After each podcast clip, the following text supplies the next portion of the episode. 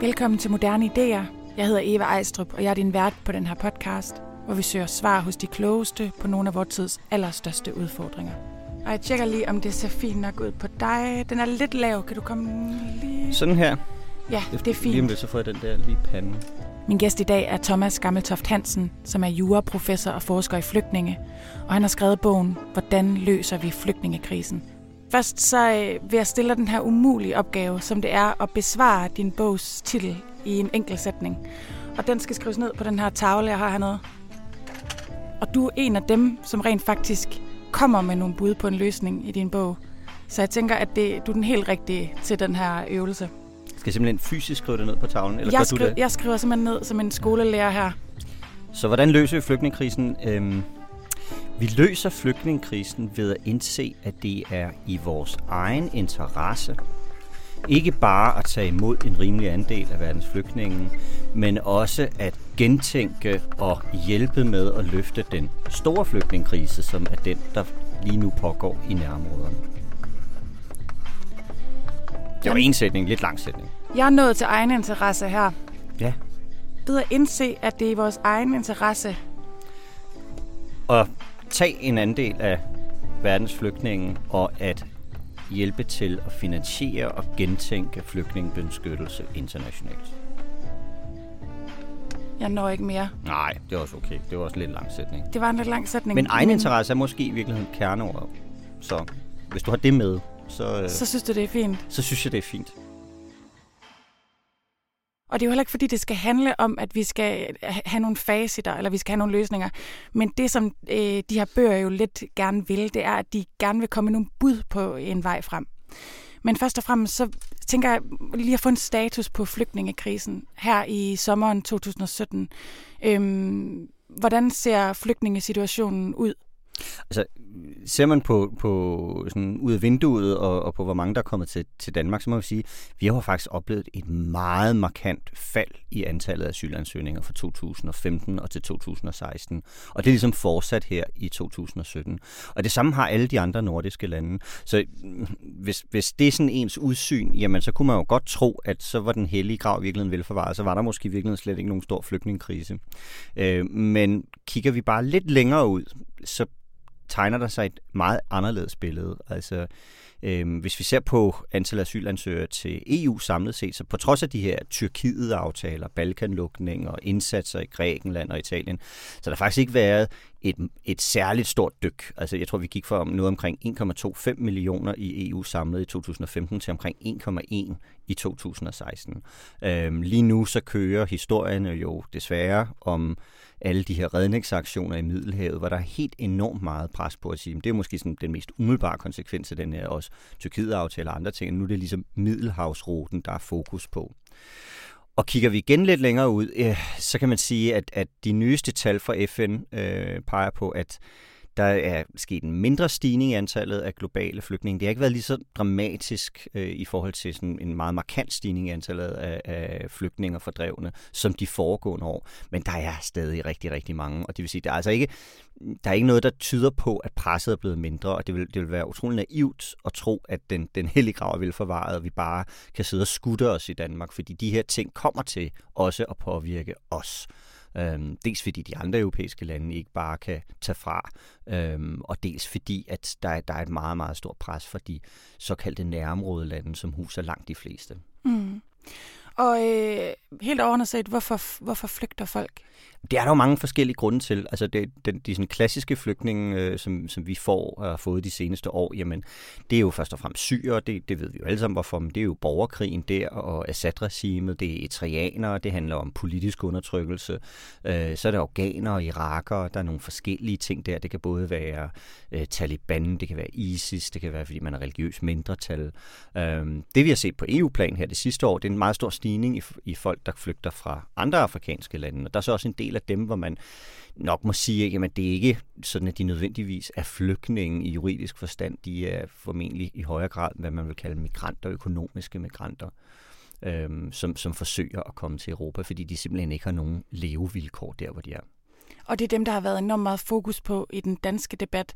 Øh, og du skriver også i din bog, øh, man kan mærke en indignation eller en irritation over, at den nationale danske debat tager så meget fokus.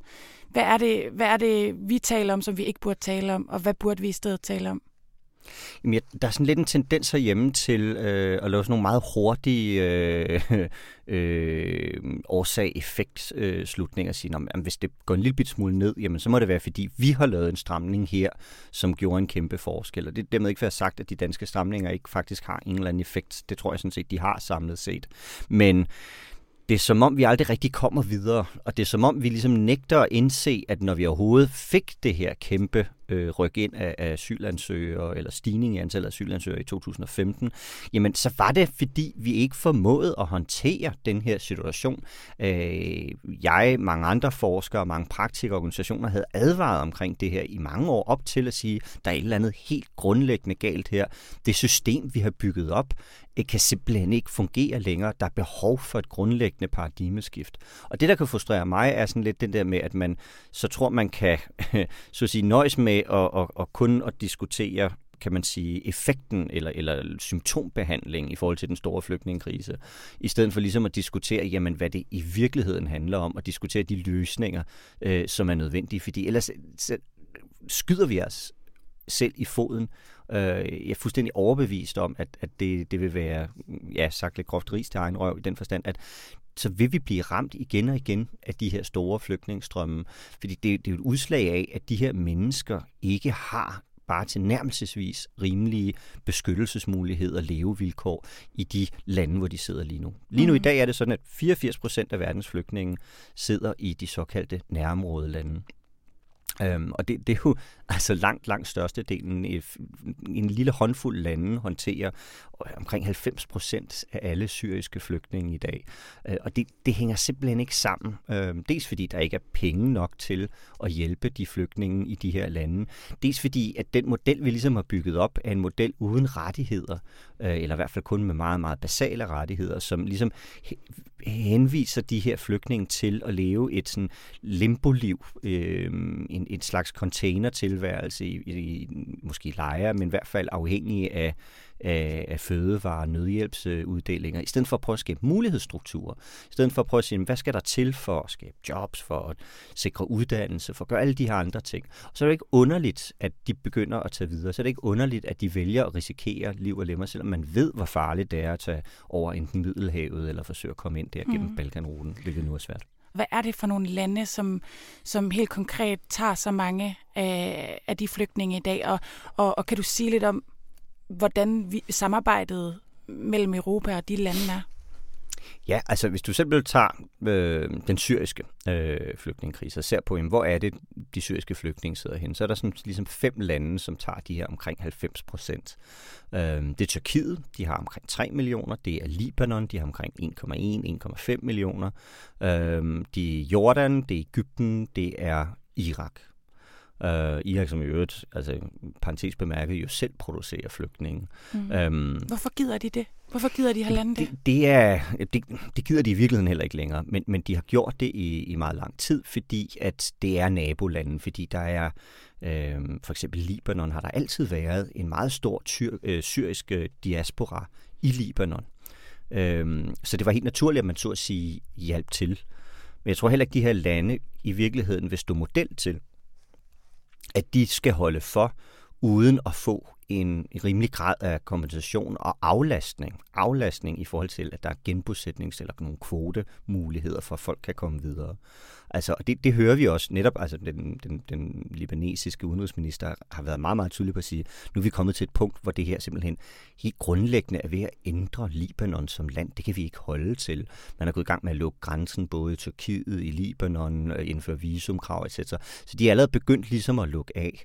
Øhm, det, det, der burde måske holde, holde danske politikere og, og europæiske politikere vågne om natten, øh, efter min mening, det er jo simpelthen risikoen for bare et af de her lande siger, at nu nok nok eller simpelthen bukker under for presset, og så begynder at udvise de her, øh, jo i, i, i nogle tilfælde flere millioner syriske flygtninge, som, som sidder i de pågældende lande, hvilket med al sandsynlighed vil skabe en dominoeffekt, og hvilket næsten ikke kan undgå at skabe en, en endnu større øh, pres, ikke mindst på Europa, altså noget, som, som meget hurtigt kunne få få øh, 2015-ankomsttallene til at ligne sådan et, et, et møde i den, i den konservative folketingsgruppe. Ikke?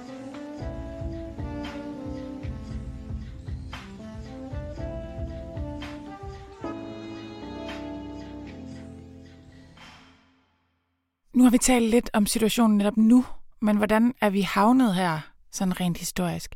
Altså, du beskriver i din bog, at det er en bestemt form for kontrol- og afskrækkelsespolitik, som har formet vores håndtering af flygtninge. Kan du give lidt baggrund for det? Jamen, man kan sige, kontrol- og afskrækkelsesparadigmet eller politikken var jo noget, som ligesom opstod en gang i 80'erne. Øh, indtil da, så var dels var flygtningestrømmene sådan nogenlunde til at håndtere, men måske endnu vigtigere, så, så var de primære flygtninge, der i hvert fald kom i Europa, jamen de var knyttet tæt til sådan koldkrigsdynamikkerne, det vil sige, der var sådan at sige ideologiske pointer score ved at tage imod dem. Øh, det ændrede sig i 80'erne, dels fordi, at der var sådan nogle generelle skift. Øh, oliekrisen havde ligesom også sat en stopper for arbejdsindvandring i, i 70'erne.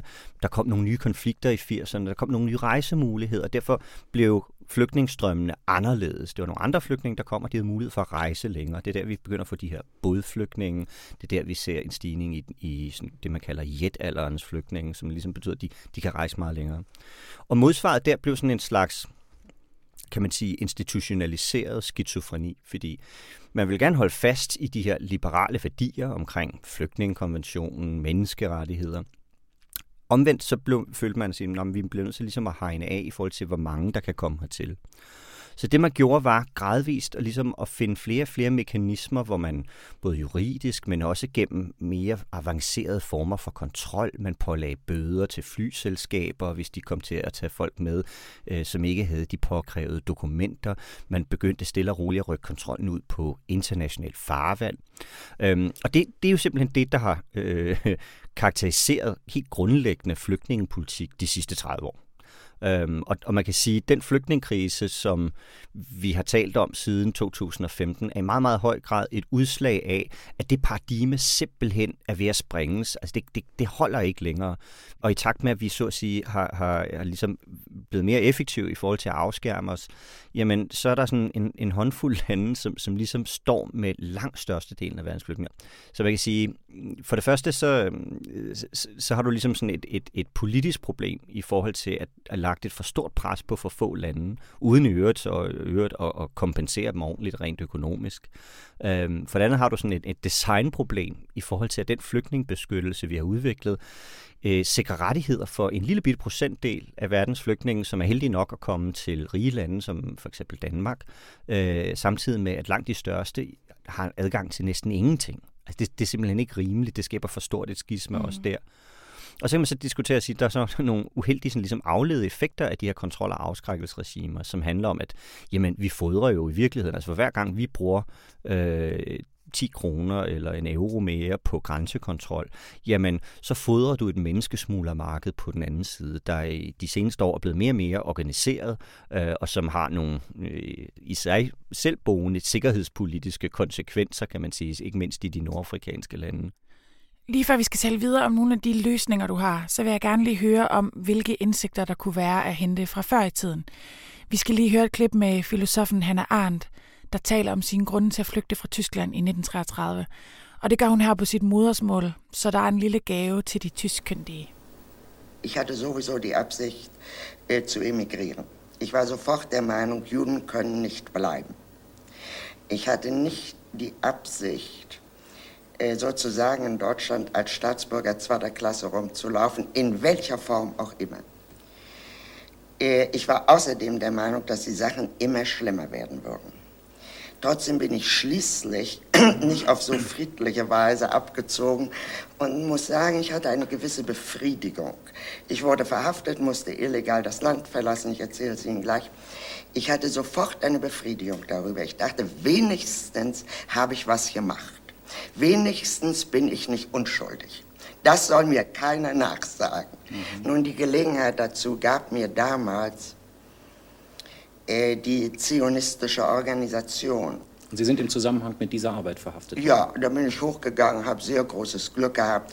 Äh, bin nach äh, acht Tagen, glaube ich, rausgekommen, weil der Kriminalbeamte, der mich verhaftete, mit dem freundete ich mich an.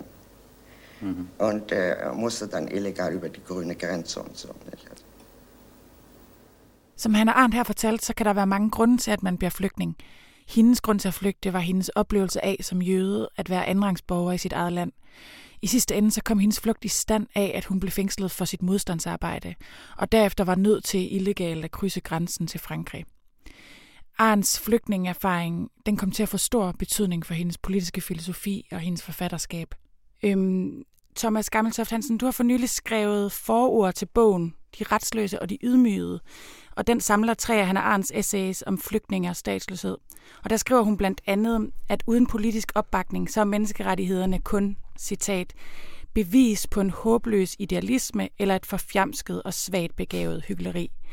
Øhm, kan vi lære noget øh, af en tænker som Hannah Arendt øh, i forhold til konventioner, statsløshed, flygtninge, i, i de erfaringer, som hun gjorde sig efter 2. verdenskrig?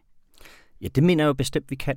Øhm, og jeg vil faktisk sige, jeg, jeg var selv overrasket over at læse og til dels genlæse nogle af de her tekster i, sådan, i den kontekst, vi står i nu. Man kan sige, da, da Hannah Arendt skrev de her ting, så skrev hun jo i en tid, hvor menneskerettigheder var noget nyt. Det var ikke rigtig cementeret. Vi havde ikke fået alle de forskellige menneskerettighedskonventioner. Vi havde fået den her universelle deklaration om menneskerettigheder fra øhm, øh, der kom efter 2. verdenskrig. Og, og det hun kæmpede med, det var jo ligesom at sige, men kan vi virkelig tro på det her? På den ene side så øhm, vil hun gerne tro på det, øhm, i den forstand, at der måtte et eller andet til for os at tøjle den øh, Øh, suverænitet i en række af de lande, som man så jo øh, ikke bare under 2. verdenskrig, men, men også før, til at undertrykke øh, mindretal, ikke mindst jøderne. Øhm, på den anden side, så så hun også tilbage på tilsvarende minoritetstraktater, der kom før, øhm, altså under Folkeforbundet og før 2. verdenskrig. Og så ligesom, at de her traktater blev gjort til skamme og i virkeligheden misbrugt politisk til at udstille øh, de jødiske mindretal endnu mere, øh, og, og ligesom blev til, til et eller andet, der gav bagslag. Og jeg tror, at om noget, det er jo det, hun peger på, også i forhold til menneskerettighederne. Kan man sige, i dag er situationen jo en helt anden. Vi har på mange måder jo realiseret det, som Hannah Arendt øh, kun måske turde drømme om, øh, og ikke helt selv troede på på det her tidspunkt. Øh, vi har fået alle de her konventioner, vi har opbygget stærkere institutioner, men der er noget, der tyder på, at i det pres, som ikke mindst flygtningekrisen har skabt, øh, og det politiske spændinger, det har skabt i, i en række især europæiske lande, jamen så kan alle de her internationale institutioner risikere at give bagslag. Så bliver det simpelthen lidt for nemt øh, politisk at skyde skylden tilbage på den europæiske menneskerettighedsdomstol for øh, at have frataget demokratisk kontrol øh, og kan gå for langt måske i nogle bestemte domme i forhold til mindretal, udvisningssager, som vi jo også kender det herhjemmefra. Øh, og der er ikke rigtig nogen, tror jeg, der, der man designede de her systemer, som klart forudså den her, øh, det her backlash, det her, den her sådan, øh, rekyleffekt, kan man nærmest sige. Men der er behov for, tror jeg, en lidt bredere politisk diskussion omkring de her ting. Og der tror jeg, vi kan lære noget af Arne, fordi hun stod sådan set lidt i den samme situation.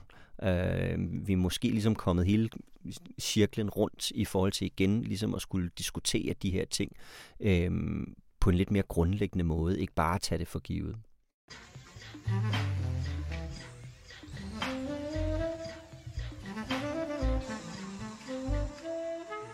Du lytter til podcasten Moderne Ideer, En podcast, som udspringer Informationsforlagets bogserie Moderne Ideer, som er små, kloge og orange bøger skrevet af Danmarks førende forskere og eksperter.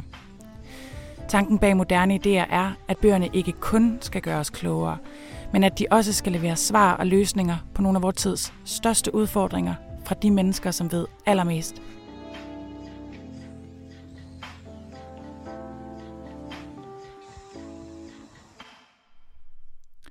Nu vil jeg egentlig gerne lige vende tilbage til de løsninger, som vi talte om i starten. Øhm, du taler om, at det er nødvendigt med et paradigmeskifte på flygtningområdet. Men hvad består det skifte i? Og hvem skal ligesom være primus motor i det?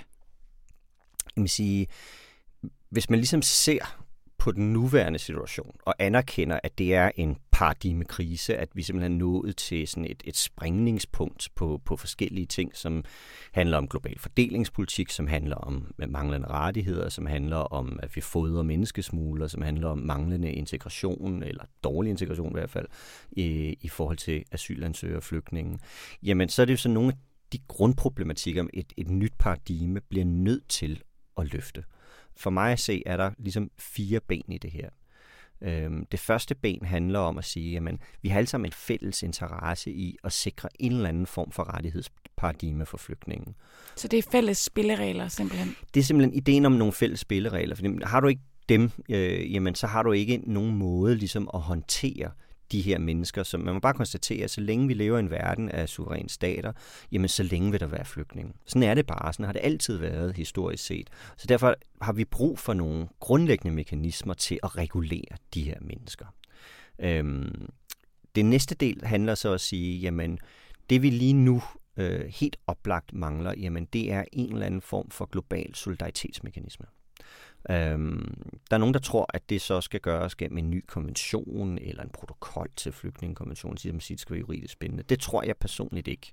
Jeg tror, det er enormt svært at få stater til i den nuværende situation især at så at sige underskrive en blankocheck i forhold til, hvor mange øh, flygtninge de skal tage, at øh, give suveræniteten er henne i forhold til at vurdere, hvem er flygtning, hvem er ikke flygtning. Også selvom det måske kunne være en meget mere ideel og mere retfærdig løsning at lave et sådan avanceret kvotesystem og et enten EU eller international agentur for øh, behandling af asylsager. Det kan jeg sagtens se ideen med, men jeg tror bare ligesom netop komme tilbage til det her med Hannah Arendt og sige, det, det vil være lidt sådan en, øh, en lappeløsning, som kan risikere at give bagslag.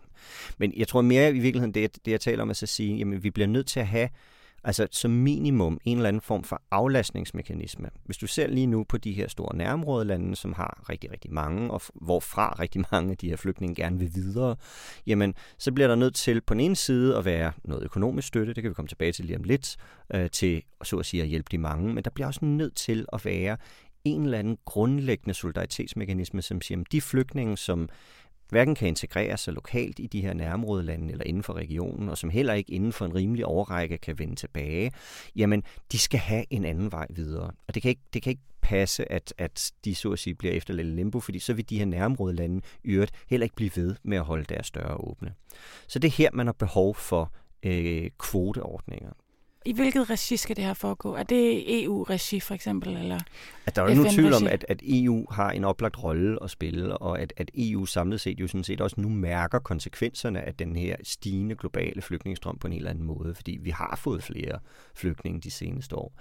Øhm, men igen er jeg sådan lidt, jeg er personligt bekymret for, at sige, når man, at, at man låser det ned i en EU-debat. Inden for, for EU, der har man en tendens til så udelukkende at fokusere på, hvordan fordelingen inden for EU, nu 27 EU-lande øh, skal, skal skæres. Og det er altså igen kun en lille brøkdel af det.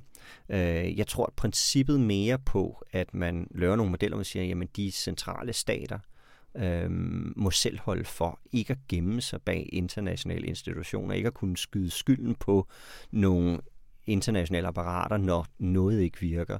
Og jeg mener i virkeligheden, at der er en ret oplagt sådan, igen egen interesse blandt de store modtagerlande i EU og de her centrale nærområdelande i forhold til at få lavet nogle stabile løsninger. Måske er det i virkeligheden nemmere at tro, at man så at sige lidt ligesom den her forstærkede samarbejdsmodel har en idé om, at nogle lande går foran. Så politisk mod er i virkeligheden også en helt central del af det. Ja, altså, og, og igen, der er nok ikke nogen lande, der vil gå foran øh, og sige, nu starter vi, og vi, vi er schaffen deres. Det har vi alle sammen hørt, og det, det kan give øh, utroligt stort bagslag. Men der er samtidig ikke nogen tvivl om, at, at man har en egen interesse, fordi det gælder jo også den anden vej at sige, jamen kan vi lave nogle aftaler på denne her måde, jamen så giver det også nogle muligheder for tilbagesendelse øh, for at sige, men hvis vi så øvrigt kombinerer de her kvotemodeller med øh, ordentlig støtte og muligheder i forhold til beskyttelse til flygtninge i nærområdelandene, jamen så er det også lidt mere legitimt at sige, jamen, så kan vi sende tilbage. Og det er jo sådan den, den store øh, brik, der mangler lige nu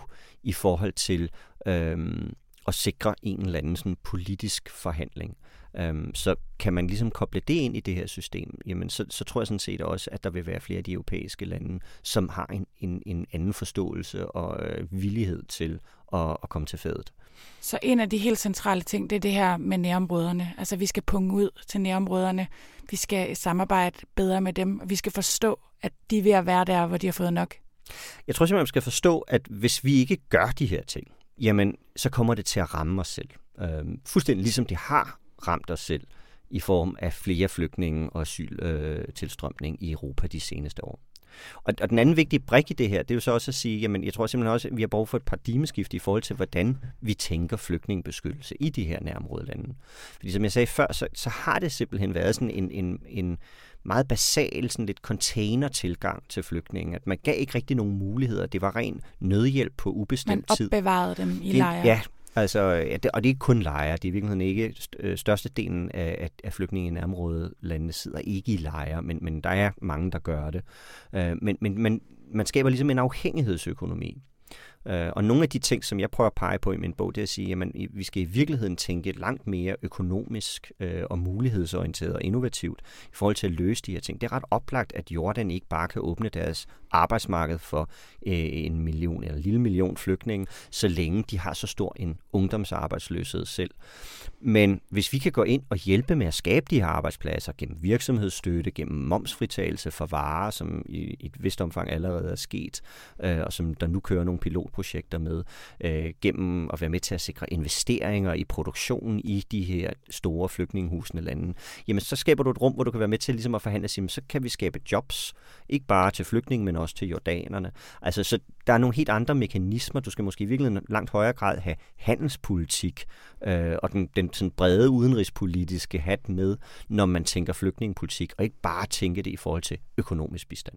Og så er vi også over ved det, som du, som du angriber meget øh, i den globale flygtningetilgang, som er den her klientisering, kalder du det, af flygtningene. Og man kunne jo godt indvende, jamen, hvis ikke vi opbevarer dem, så tager de jo aldrig hjem. Hvis vi begynder at give dem jobs, hvis vi begynder at integrere, hvis man begynder at lære sproget, så, så, så indrømmer man på en måde, at der ikke er tale om en midlertidig tilstand.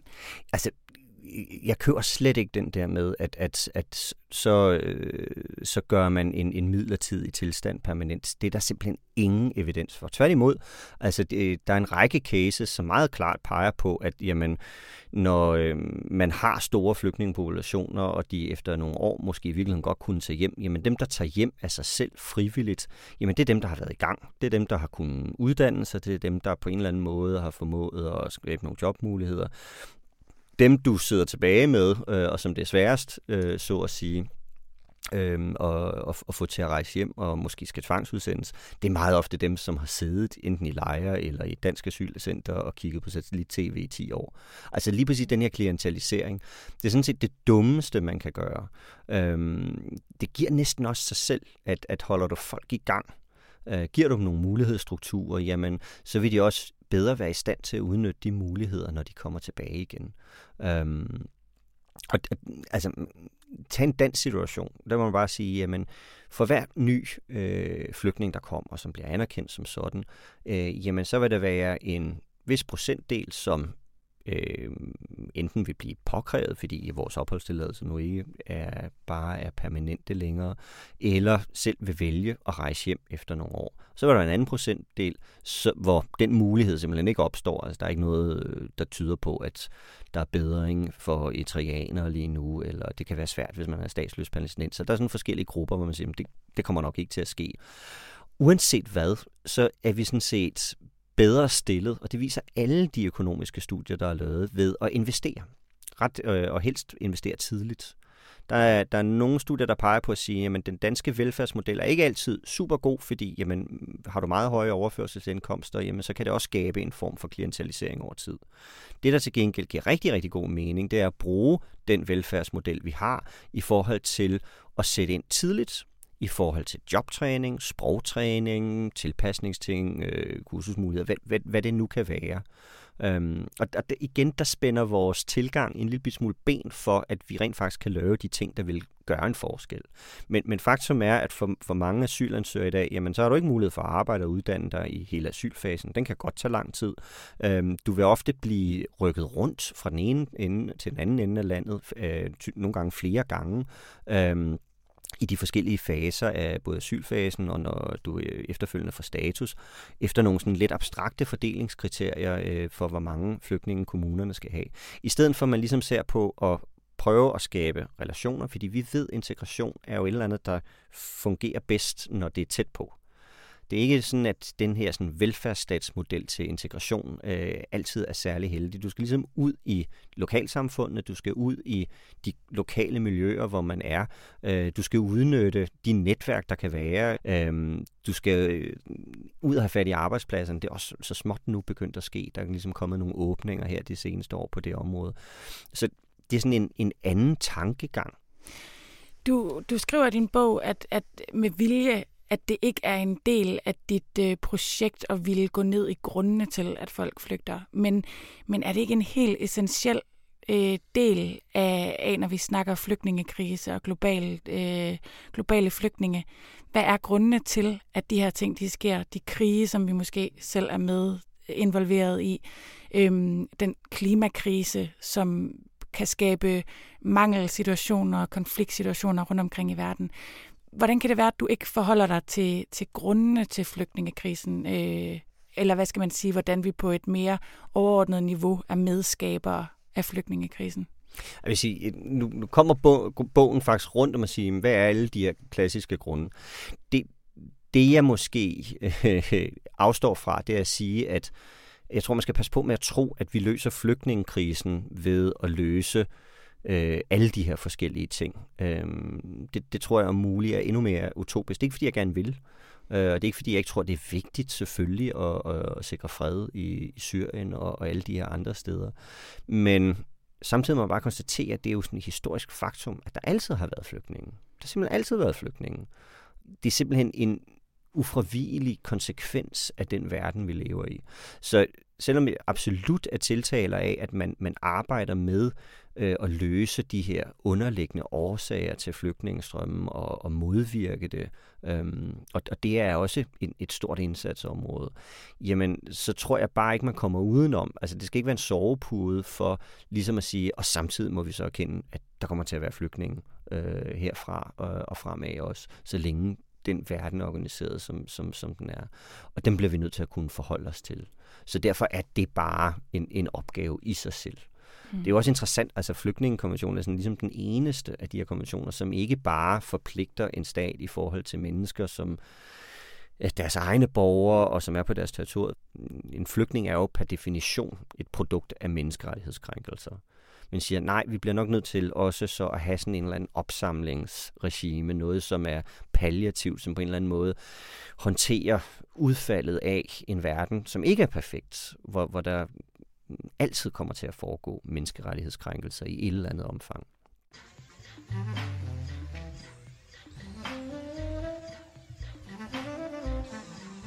Nu vil jeg lige vende tilbage til den her tavle og se, øhm, hvad det er, jeg har skrevet. Jeg ved ikke engang, om jeg kan læse det selv. Hvordan løser vi flygtningekrisen? Ved at indse, at det er i vores egen interesse at tage en... Og så kan jeg simpelthen ikke læse. Rimelig andel af verdens flygtninge, enten gennem kvoter eller asyl, og gentænke indsatsen for flygtninge i nærområderne, som kommer til at betyde, at vi måske skal betale en pris nu, for at undgå at betale en endnu større pris sidenhen. Mm. Godt. Vi slutter med egeninteressen. Tusind tak, Thomas Gammeltoft Hansen, fordi du ville komme ind i dag. Selv tak. Det var alt for Moderne Idéer podcast i dag. Tak fordi du lyttede med. Husk at abonnere på os i iTunes, så du ikke går glip af os i dit liv. Bøgerne i serien Moderne Idéer kan du, kære lyttere, købe med rabat i Informationsnetbutik. Hjemmesiden hedder butik.information.dk, og lige nu får du 15% på alle bøgerne. Tusind tak også til vores sponsorer. Moderne idéer i både skrift og lyd er støttet af den Hjelmstjerne Rosenkroniske Stiftelse, Beslis Fond, Lundbæk-fonden og Augustinus-fonden. Jeg hedder Eva Ejstrup, og med i redaktionen er også Anne Pilegaard Petersen. Vi høres ved.